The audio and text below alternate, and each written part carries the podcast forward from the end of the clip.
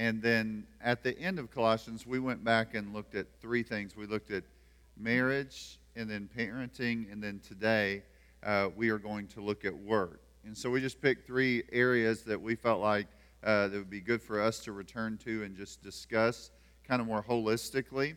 And that's what we've been doing. And then uh, next week we will start.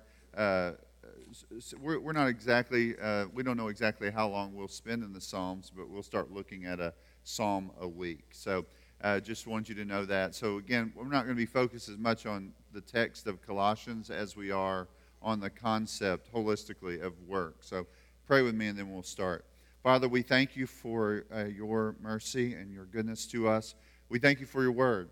We thank you that we can come to it, that we can trust it. And we thank you that you help us in understanding it. We understand that it is uh, clearly given to us in an understandable way, and yet we are separated by uh, time and culture and those things. And we just ask that by your Spirit, that you would open our hearts to see and understand, and to love and to treasure, and to walk in obedience to what we learn. Uh, we, we need your mercy and kindness towards us. We need you to move in us. We pray you do that today. In Christ's name, amen. So, most of us spend a lot of our life working. If you were to talk to people, and some people might say, Well, I don't uh, work outside the home. And it's like, But do you do work? You, you do work. I mean, there's a lot of work to do. Some people create more work to do than there is to do, but the reality is we all have things to do. Some people get paid for their work. Some people don't get paid for their work. Some people get paid like a fair wage for their work, others do not get paid a fair wage for the work that they do. Uh, the reality is, is work issues are all around us. Uh, some people do manual work, and others do what you would call knowledge work. Some people would say something like, uh, well, manual work's the only real work, and knowledge work, that's not really work. And you're kind of like, well, that's not exactly true. Uh, but there is this divide within work, I mean, where people will kind of find themselves manual workers or knowledge workers can both look down upon each other. It's just kind of part of the deal.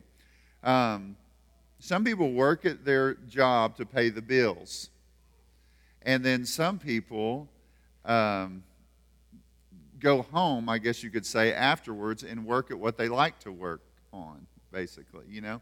And so maybe it's a hobby or it's something like that. But you just find that the reality is we do all kinds of work, sometimes paid, sometimes not paid. And that's just the reality. Some people work by themselves and would prefer it that way. Other people like enjoy working in a team. And depending on where you work, you may be in all ki- kinds of things like that. Some people have a boss, and some people are the boss. I mean, that's just. And so there's all types of work, all types of people in all types of places. And, um, and you just kind of think, man, how do we think about such a massive subject that takes up a lot of our time? And we have to think about it biblically. And it's hard to do that because sometimes we are, you know, we, we're influenced by how we grew up, who we were around, what we watched, what we heard, uh, what the culture is saying. All those kinds of things kind of come into play. So here's what we're going to say. You ready? Every believer should consider three things about work. One, God has a plan for work. Two, there are problems with work. Three, there's a solution to work. Right? And that is kind if you're thinking about things, this will that'll help you. That follows, this could kind of be a thing in a way you could say a biblical theology. Work has this plan and pattern. There's corruption, right? If you're following the storyline, and then redemption or renewal. And, and that's kind of where we live. We're constantly uh, in that, that, that place. And so, again, this morning we're going to think about uh, starting out God's plan for work. He designed it, God designed work.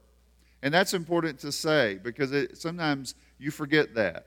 Um, God worked. Genesis 2 says the heavens and the earth were finished, and all the hosts of them, who did that? God did that. Verse 2 And on the seventh day, God finished his work, and he rested after that from all his work. And so God blessed the seventh day, made it holy because he rested from all of his work. God works. God works. So if God works, that's, that's something that we should do as image bearers. People made in his image, we should work. Genesis 2:15 in case you were wondering about that it says the Lord God took the man and put him in the garden of Eden to work it and keep it. So, work is a part of the plan. It, it, it is, it, it was always a part of the plan, and it was a part of it. You, you could say it didn't start after the fall, it was pre fall. And so, work has always been a part of the plan. God made humanity to work, following after Him. So, in paradise, they worked. And you're like, what? When I think about paradise, I think of no work. And you would say, no, you should think of paradise and say, work that's not cursed, work that's a joy. And so I think it's just important that we kind of remind ourselves of it. Work was done to the glory of God, the good of humanity, and the blessing to the whole of creation. That was what God designed work to be. So I think it's just important that we just say that and we remind ourselves in that. God delighted in his work. Genesis 131 says, And God saw everything that he had made, and behold, it was very good, and there was evening and morning on the sixth day. He delighted in it. it. It, is, it was a delight to him.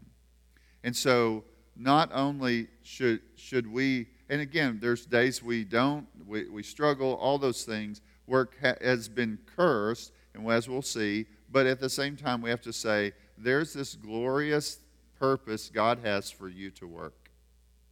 He, he desires to do, for you to do so. Keller states work is as much a basic human need as food, beauty, rest, friendship, prayer, and sexuality. It is not simply medicine, but food for the soul. So it's just, we have to come to that realization. We have to encourage one another in it. When you think about God setting up uh, with his special people, Israel, a society, he says, Six days shall you labor and do all your work. So, creating a, a, a, society on this earth, his special people on this earth, he gave them the role of six days to work and on the seventh day to rest from their work. And so, what that reminds you is that work gives meaning to your life, but it's not ultimate meaning. That, that's the way you might say that. It should give meaning to your life, but not ultimate meaning. So God rested from his work. There's a pattern of six days and then rest. There's a, a rhythm within the world that he created. Six days shall you labor, and on the seventh day, rest. So, what did they do when they rested? They, they rested and they celebrated in, a, in Exodus 20, they celebrated God as creator on the seventh day. In Deuteronomy 5, when the Ten Commandments are given on the, for a second time, they celebrated him as Savior. So they celebrate him as Creator and they celebrate him as Savior or Redeemer.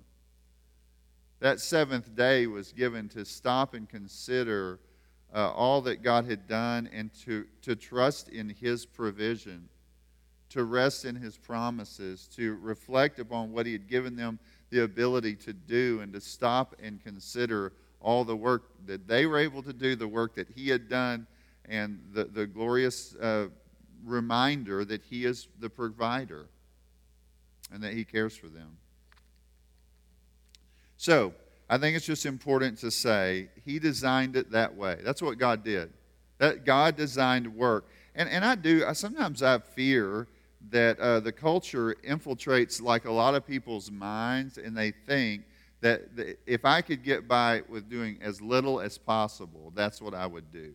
And I would say, you don't understand what you really want. What, what you want or what you're striving for is something that will, um, it will not give you meaning in life. You are not designed to slack off. That, that's just, you're not. And you can't try to bring every pleasure in the world that you could like pursue outside of doing the things that God had ordered us to do, desires for us to do, those things will not bring the delight that we think that they would bring. So, as you continue forward, I just think it's important just to say, okay, so he designed it this way, and it's good. And, and it, it, there's, as Keller calls it, there's dignity in it. There, there's sometimes you'll meet someone, and, and it's, uh, again, there's all these different people that have different types of jobs. And if they work in the same company, they're always putting each other against the other, right? So it's like, well, you're you work in this, you don't do anything, and it's like, well, you don't you work in this and you don't do anything, and it's like this kind of silly uh, thing where it's like, okay, hold on just a second, let's all back up logically and think, how does all this stuff move? Okay, we need all these people. All right, everybody be quiet and get back to work. You know, because it's silly. But I think it's important just to say when you're thinking about the dignity of work. That means if you are using your hands or you're using your mind, or you're using both your hands and your mind, there's dignity in it. If you are getting paid a lot or you're getting paid a little, I mean, there, there are all those things. It, it, we live in an economy, and there are things that are going to pay more and less and all that kind of stuff, but it's just important to understand when we're thinking about this whether you are washing dishes, cleaning the floor, changing a dirty diaper, mowing the lawn, responding to an email, getting on a conference call, teaching a class, performing a surgery, welding up a building, delivering a package, these are all work. They're all work. And they're all, they all have dignity and value, and you, you, they, they are needed. And, and if you are just thinking about it and you're trying to consider like all the things that are going on around you, you would realize that whether you are the farmer or you are the kind of the final person to place what you had grown into a market, or you're the truck driver, or any of those things, all these people are a part of the process of like feeding the world. So you it's not you don't have to put each other against the other. The reality is, is God has given us different things to do at different times.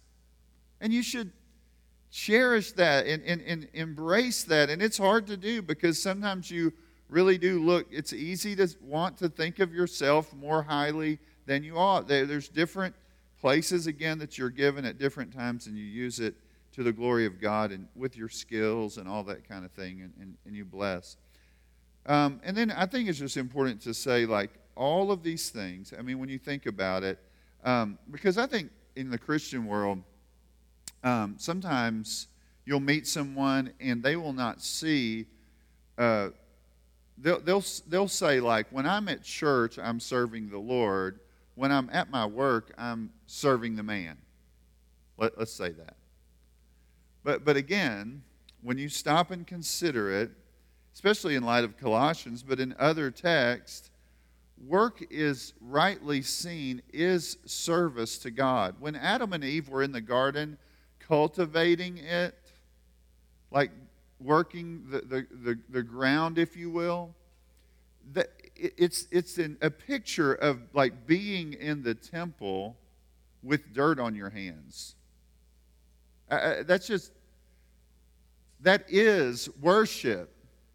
They were in a constant state of worship while they were working. And you should be in a constant state of that as you work. Work is a service. Luther says it is pure invention that pope, bishop, priest, monk are all called the spiritual estate, while princes, lords, artisans, and farmers are called the temporal estate. This is indeed a piece of deceit and hypocrisy, you not, yet not one needs to be intimidated by it. And for this reason, all Christians are truly of the spiritual estate, and there is no difference among them except that of office. Some people like think, well, I, I, if I'm going to do, if I'm going to minister to the Lord, I, that means I've got to be here. But the reality is, is in all things that you are doing, rightly done, it, it, uh, unless you are like clearly sinning against God, you are serving the Lord as you do those things. In the doing of that occupation, you are serving the Lord. This is His world. This is His world. And then at the same time, you are keeping in perspective that there are other opportunities within that time to take, let's say, what you learn here and to bless people with that. So I think it's just important to say it. You are a chosen race, a royal priesthood, a holy nation, a people for God's own possession, that you might live for Him. Where? While you're at church or everywhere? Right? And in everything. That is so hard to get into our minds. It is really difficult. But that is the reality. I, I was thinking the other day about the fact that um, if you went to Mission Texarkana and you're taking bread there and you're passing it out to people who need bread, are you doing greater spiritual good than the guy that's been out working on the tractor planting for that bread to be grown? Who's doing more to the glory of God and the good of humanity? Which one? Who's doing the real work? Both. Both. And so I think it's just important. We, we, it's hard for us to get that in our heads because we'll be like not able to see that. So God has a plan for work, but there's also problems with work. If you've worked at anything, home, at a your business, at, in, in a, a nonprofit, where you say, well, that's not a business, which kind of is a business, but they don't have to have a profit or whatever. But that, it's work. If you worked in any of these things, you have this feeling, you understand that it is difficult now. I mean, that's just the reality.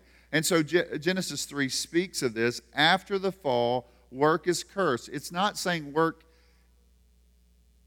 work is good, but after the fall, like everything in this world, there's a, the curse hits it, and it messes things up. And work becomes almost like it can be almost like you could feel like fruitless. You could work so hard at stuff and think, "Good night." I never seem to be moving ahead in this world. Genesis 3 helps you think about that. Genesis 3 says, To the woman he said, I will surely multiply your pain in childbearing. In pain you shall bring forth children. Your desire shall be contrary to your husband, but he shall rule over you. And to the man he says, Because you've listened to the voice of your wife, and you've eaten of the tree of which I commanded you, you shall not eat. Cursed is the ground because of you. In pain you shall eat of it all the days of your life. Thorns and thistles it shall bring forth for you, and you shall eat the plants of the field. By the sweat of your face you shall eat your bread, till you return to the ground, for out of it you were taken. For you are dust, and to dust you shall return. Child raising, um, being a wife, and the leadership of a husband, both of those things would be very difficult. That's the emphasis here. He's just saying, these things that are central to what God has called you to do. Again, you could ask a lot of questions about that. We're not going to. We could talk about that in, in a lot of different ways.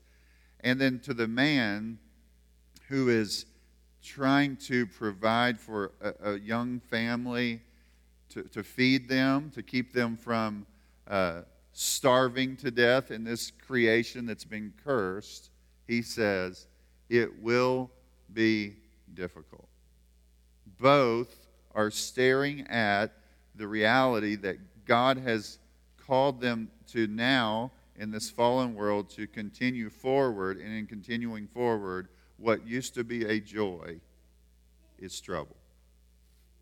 So, I think it's important to note because we're saying, oh, work is so glorious, but then we're saying, no, but work's been cursed, as, as we see in all of creation. So it gets to that point where you almost could get involved in work and be really successful and feel like you are completely wasting your time. Ecclesiastes says, So I hated my life because what is done under the sun was grievous to me, for all is vanity and striving after wind.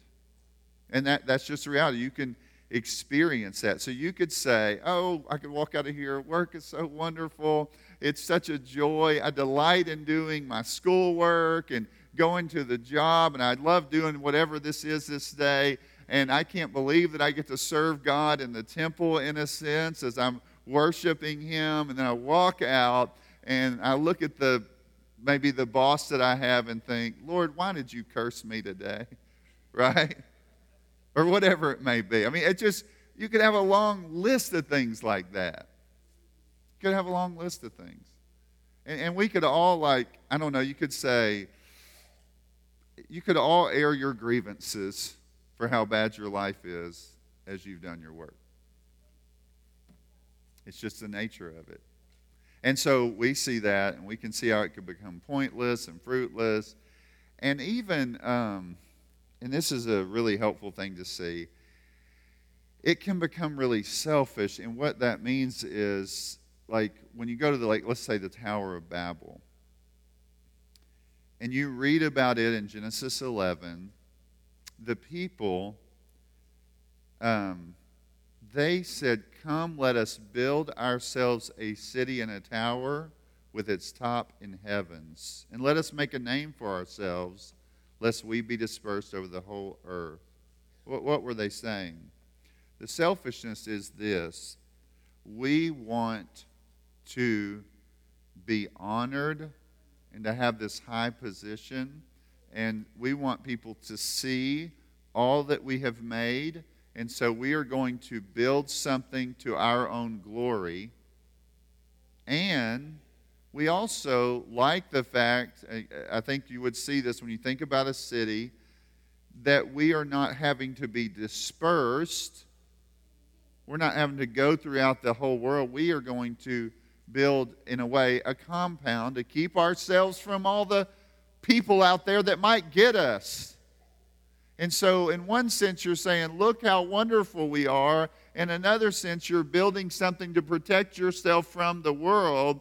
And it really goes against what God intended. You were to do so like, to, your work was to be to the glory of God and the good of humanity, to go throughout and, and the good of the creation and all those things. But they have stopped here and said, No, I want to do this for my own fame and my own preservation. Some people work their whole lives for them and, and, and maybe their offspring, and they're thinking, I want to make a name for us and I want to preserve us. And the Lord is saying, hold on just a second. You will not continue humanity in this state of rebellion. Work that's selfish is something that God will confront. And He frustrates their whole plans, as you know. And then the last thing you might could say about this frustrating part of work here is that you have a tendency to make it into an idol, something that, like, let's say you might do your work for comfort's sake. You might do your work to control things. You might do your work for power. You might do it for acceptance. Like, I want, pe- look, I want people to know how wonderful we are, how much we have, uh, whatever it might be. So, any of those things could kind of dominate you. And so that's part of the curse of work. Um, so you could say work is like glorious and yet corrupted. That, that, you know that. So then the question becomes, and I, I, think just trying to think about this, you, you have to come to this place where you say, um, what's the solution? Like that, that's really important. What is the solution to work? Like, well, how, how do we deal with that and kind of come away. What is, because if we were writing a story, if you and I were writing a story, we would say, oh, like, look, this is how the world was. Then all of a sudden, there would come in like this massive trouble, and you would be like, oh, no, it's all going to be destroyed. And then we would say, well, what's going to be the resolution? So we're all sitting there hoping that there will be a good ending. Anna loves to watch movies that have good endings. She wants them to have a good ending. Right? I mean, it, it's nice in that way. It's, it's, I was listening to, Ryan would be really proud, Julius Caesar. I was like really proud of myself yesterday. And, uh, I, and I, I, while I was watching the cars, I'm listening to this, and I'd never really, I mean, I knew the story, but I, I never really read it. And, uh, but it, it ends uh, not happy, right? Wouldn't we say that? I, I almost called you and was like, right, this is not a good thing. Yeah. But um, it's not a happy story. But the grand narrative of all of human history and God's purposes in the world is that there is this beautiful creation. It's corrupted and then God comes in to rescue it. That's the big story. And so we're saying right now, we're living in a world where we're saying, oh, we see a glimpse of work and say, oh, this is good. Now we see the corruption of it. And then we're saying, like, God has a solution. There's this great story. And what you might call, and I, I remember years ago, the first time I heard the term worldview, um, it, it, really is like a, a, view of the world that, that that dominates us. That it really needs to be, in a way, the song that you're singing in your head when you go to do whatever God calls you to do that day. You're saying to yourself, This thing was created good.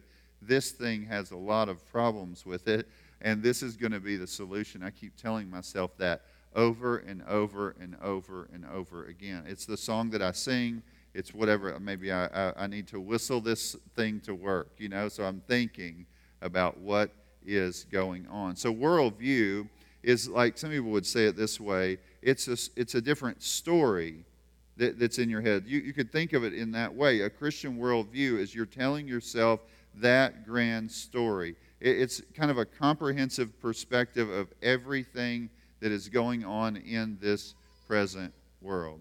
So, um, when we think about that, the gospel is the true story that God made a good world that was marred by sin and evil, but through Jesus Christ he redeemed it at an infinite cost to himself, so that someday he will return and renew all of creation, end all suffering and death, and restore absolute peace, justice, joy in the world forever. That, that's the story. That's the story, and that's the reason that you can do what God has called you to do today because you believe that story. You keep telling yourself the story. You just keep saying it's the dream that's going to become a reality. That things that will be right and things will be renewed and things will be what they ought to be. it, it is that story that motivates you so that you say, no, work is not really meaningless and it's not pointless and it's not hopeless and it's not, uh, it's not because he's coming back. Because the one who f- finished the work of redeeming us is coming back to restore everything. And so, whatever I find to do today, I can do it with all my might, knowing that He is going to make everything right someday. And I want to serve Him in my particular place as a priest to God, serving Him today and the opportunities that He gives me. I want to serve Him well, knowing that it's, it's not like this is not everything, but is the thing that I'm to do in this moment.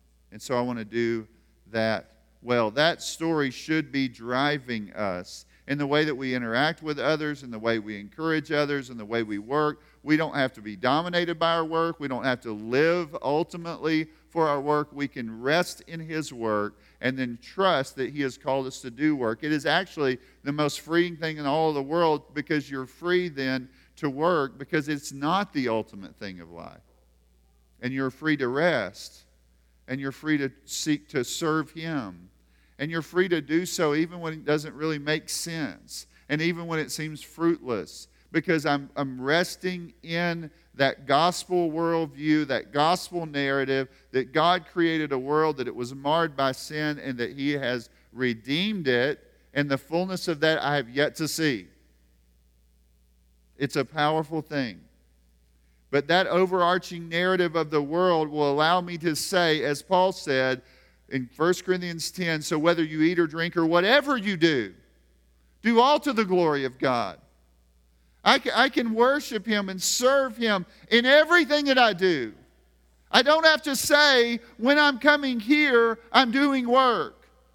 When I do something for the church, I'm doing work for God. You can say, All of my life is lived to the glory of God. All of my life is serving the Lord as a spiritual uh, person renewed by God. I offer my whole life.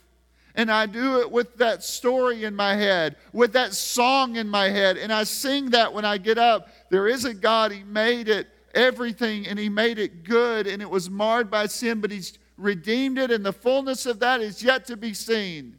And I keep saying that over and over. And if I'm a mom working at the house thinking, I don't want to do this again, I don't want to teach them that again. I don't want to say this again. It's driving me crazy. I feel like I repeat myself 10,000 times. I'm beating my head against the wall of the, these boys' heads in my family. And I just keep hitting that wall, and it's over and it's over and over again. I don't want to wake up again with this child. I don't want to go to work again doing the same thing that I did last year. I've been doing it for 10 years, and I've got 20 more years to go. And I'm saying, Lord, give me a vision that you made a world and made a world where I'm to work and to be actively working and serving you. It's messed up by sin and there's problems all around. And yet, you're going to make all things new. None of this is meaningless if it's worshiping you, if it's serving you, it's seeking to bless these people. If I'm doing it with a heart of faith to the glory of God, none of it's wasted. You see it, you, you know it. And Lord, when it's wrong, when it's out of focus, when I'm getting things not the way, going in a direction I should not be, show me that so that I might live out a life that lives to your glory and the good of others all the days of my life. Ephesians 2 8 through 10 says, For by grace you've been saved through faith, and this is not your own doing. It is the gift of God, not as a result of work, so that no one may boast. What's he saying? You didn't achieve this salvation, you're resting in it. But resting in the finished work of Christ sets you free. Verse 10 For we are his workmanship, created in Christ Jesus for good works, which God prepared, prepared beforehand that we should walk in them. You're set free to work. It gives you a new story for your work, a reminder every day to understand that. And it, it really will, will allow you to be free to say, okay, whatever the Lord has for me to do, whatever my hands find to do today, may I do it for His glory. And may I do it for the good of others. Whatever work that you do, if it's not work that's helping other people. If the work has become about you, you've missed it. But you're seeking to serve and to bless, and you want to do so in a way that honors the Lord. Ephesians 4:28, speaking of work to a culture that was just in rebellion, he says to the new Christian, let's say, let the thief no longer steal, but rather let him labor, doing honest work with his own hands, so that he may have something to share with anyone in need. It's a total shift. It is a total shift. It moves from taking from others to now working and then blessing others. So, and then I think the last thing, just to kind of help you think about it, is when you think about, will I have enough strength to do this? I mean, I, I mean that that may be some of you here. You say like, I don't have any more like gas in the tank to do this thing. Like it's too much. It is overwhelming. It is killing me, this thing called work. It is cursed. I know it's cursed because it's beat me down every day. How, how do I but not just that. I don't even feel like sometimes you say, well, maybe I don't have the energy to do it, but you also may say, like, to not only have the energy just to get up and go, but also to do it with the heart to honor God and serve those who I'm serving. How in the world? Titus 2:11 through 14. For the grace of God has appeared, bringing salvation for all people, training us to renounce ungodliness and worldly passions and to live self-controlled, upright and godly lives in this present age. Waiting for our blessed hope, the appearing of the glory of our great God and Savior Jesus Christ, who gave himself for us to redeem us from all lawlessness and to purify for himself a people for his own possession who are zealous for good works. What's he saying? He has come to set you free, to serve him. In a fallen world, yes, but to serve him and to bless him and to honor him and to bless other people with your life. So every believer should say, What's the story in my head? Well, God has a plan for work. It's good. Work has problems, and there's a solution to the work. So, will this change the way you work at home and in the marketplace? Will it help you teach your children about work? I think some people are constantly either making too much or too little of work. Maybe they're not ever like really taking their children and say like because a lot of people are, and I'm struggle with this and Kent spoke about it last week. Sometimes it's like I may have this mentality of like I just want them to have fun. But then you might say to well no I got to teach them to work. Well, there's somewhere in there where you're saying like work is not like opposed to fun. You know, you want them to learn to delight in what they were made to do. You, you want them to delight in what they were designed to do. So you don't want to set it up as these are separate things. You want to encourage your husband or wife in their work. How many of you struggle with that? I do. And your friends and neighbors and their work, where you're encouraging people to treasure the thing that God designed, even though it is difficulty. So, whatever your assignment is today, I would just say, just ask the Lord to help you do it well with the right view of it. And hopefully, we as people will encourage one another in the same. Let's pray. Father, we thank you for your word. We thank you for the great opportunity we have to serve you in all different facets of life.